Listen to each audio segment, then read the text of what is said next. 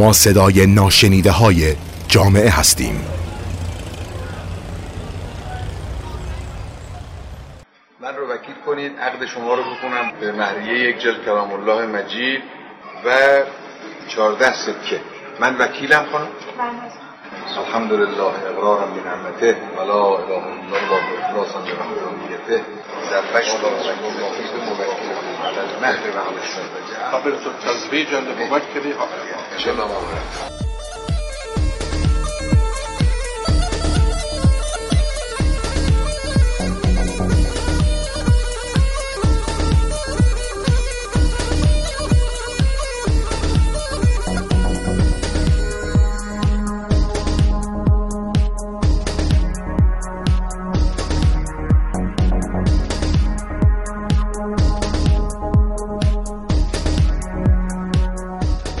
درود به شما همراهان رادیو اطلس.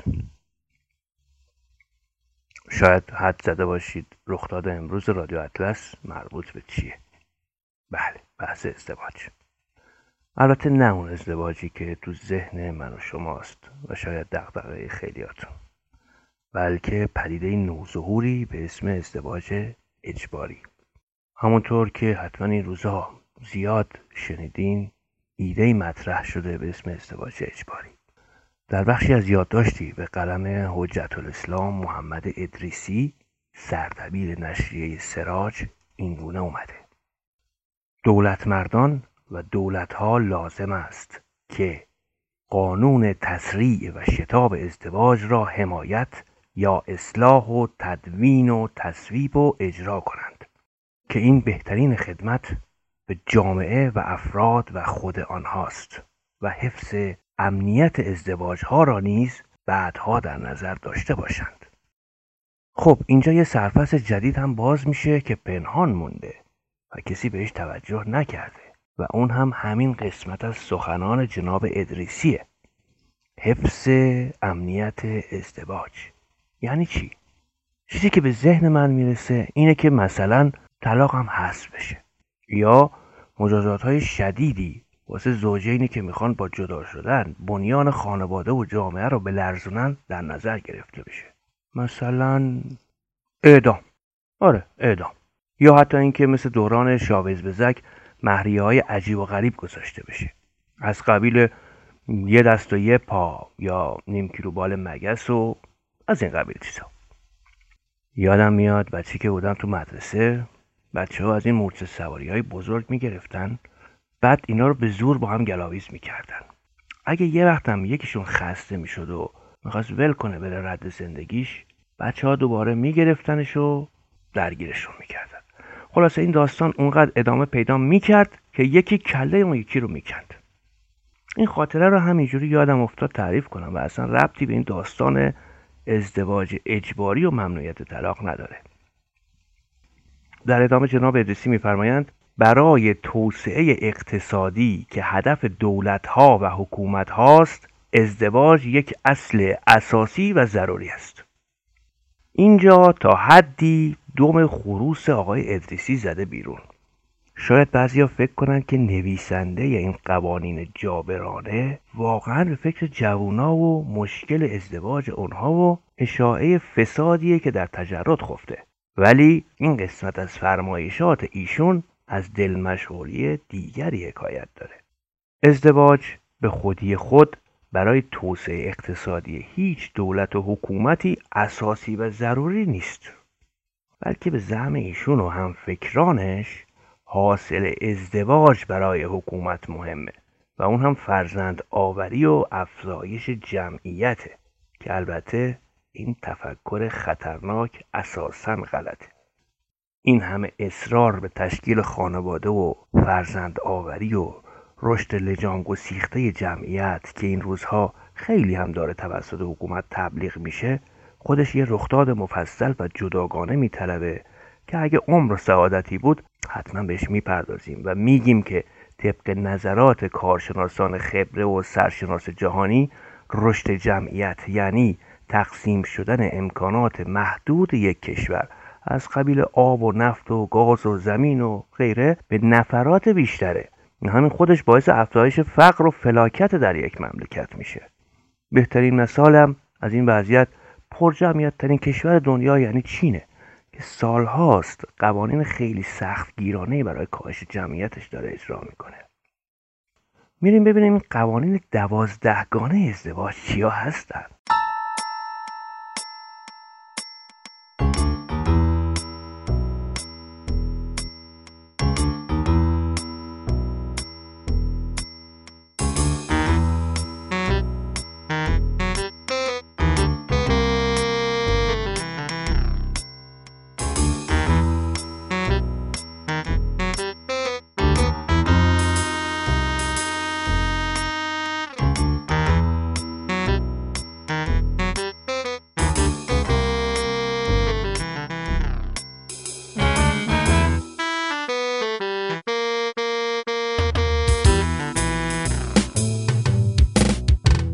قانون, اول.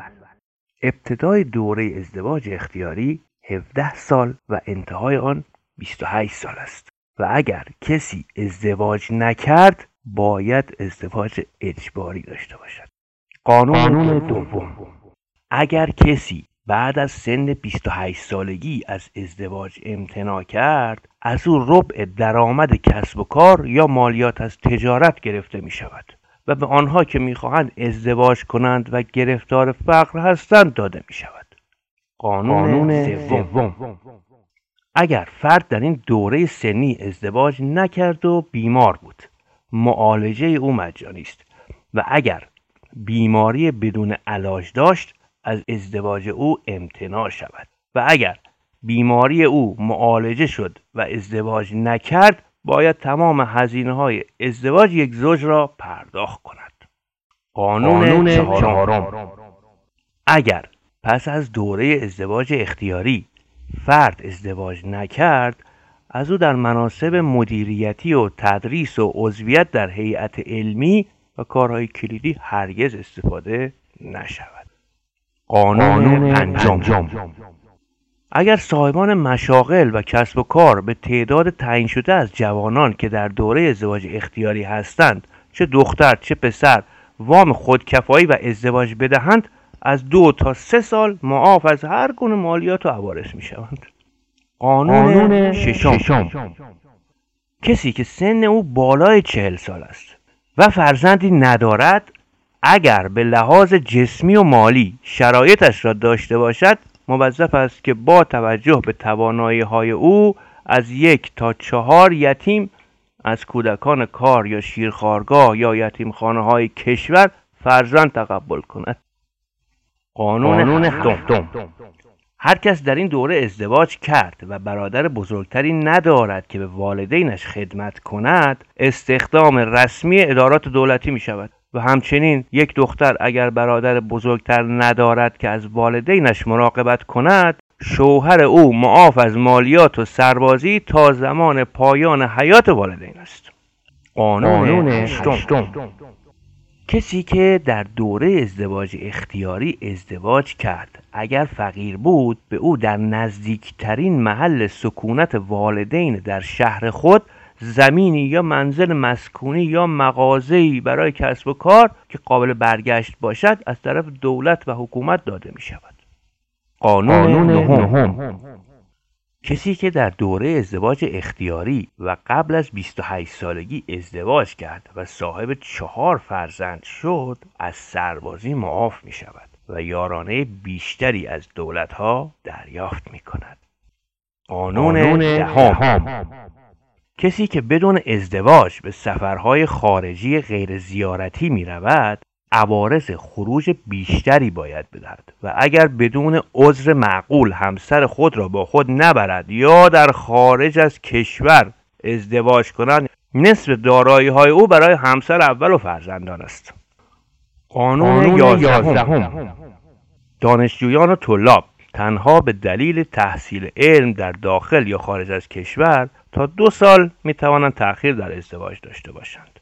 قانون دوازدهم. گواهی گذراندن حداقل دو دوره رایگان حقوق متقابل و مرتبط زن و شوهر و روش تعامل و آموزش تربیت فرزندان قبل از ازدواج اختیاری یا ازدواج اجباری باید توسط دختر و پسر ارائه گردد تا 5 درصد به وام ازدواج آنها اضافه شود.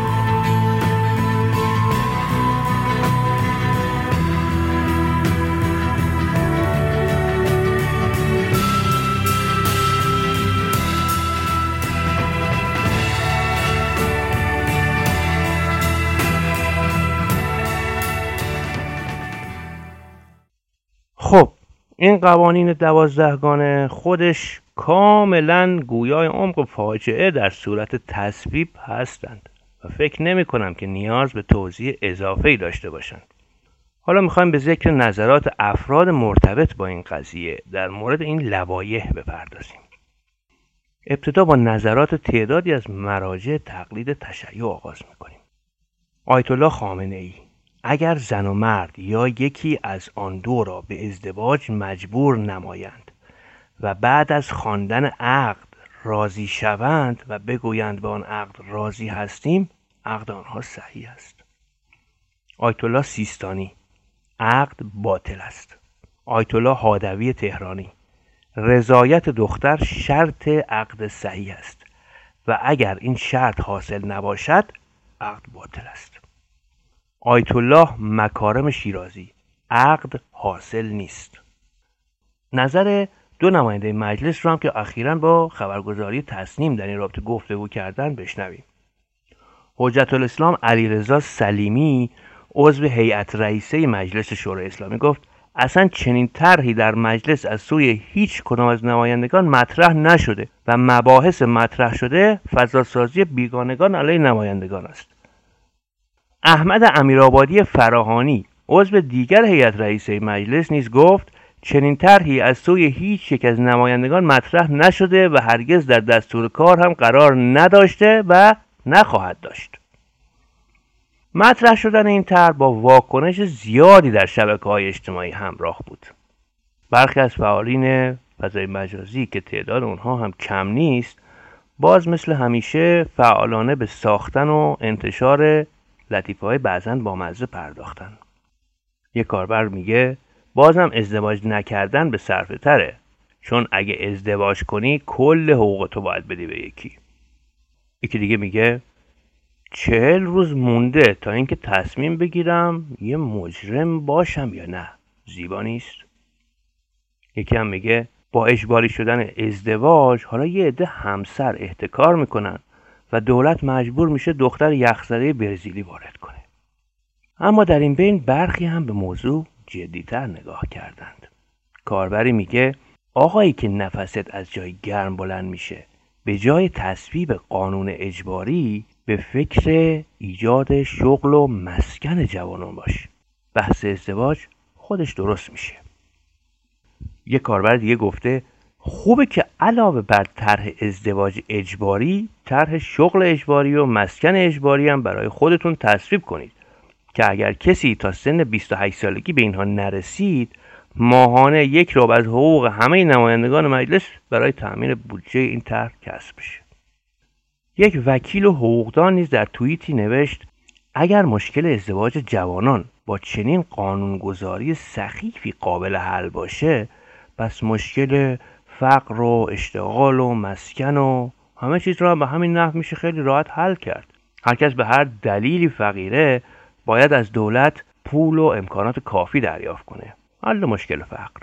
هر کس فاقد شغله باید در یکی از ادارات دولتی ترجیحاً وزارت امور خارجه استخدام بشه تا مشکل اشتغال حل بشه. هر کس فاقد مسکن می باشه دولت باید به وی یک منزل مسکونی ویلایی در مناطق خوش آب و هوای هر شهر تحویل دهد. حل مشکل مسکن. اما فارغ از همه این شوخی ها و جدی ها و موافقان و مخالفان ای کاش مسئولین مربوطه به جای پاک کردن صورت مسئله به حلش فکر می‌کردن. و اینم یادتون نره که هیچی تو این مملکت غیر ممکن نیست. وقتی تنها کشوری در دنیا هستیم که زنانمون بدون هجاب اجباری نمی‌تونن بیان بیرون و یا اینکه نمی‌تونیم مثل بقیه کشورها حتی یه خودروی معمولی با استانداردهای جهانی و قیمت جهانی داشته باشیم و باید از چند تا خودروساز داخلی که هرچی دلشون می‌خواد می‌سازن خرید کنیم اونم به غیر قرعه. یا یا زیاد داریم. خودتون بعدیش رو بگید. مخلصیم. انشاءالله که خداوند متعال همه شما جوانهای نامتعهل رو به زودی زود از نعمت تعهل خوشبخت کننده برخوردار کنه.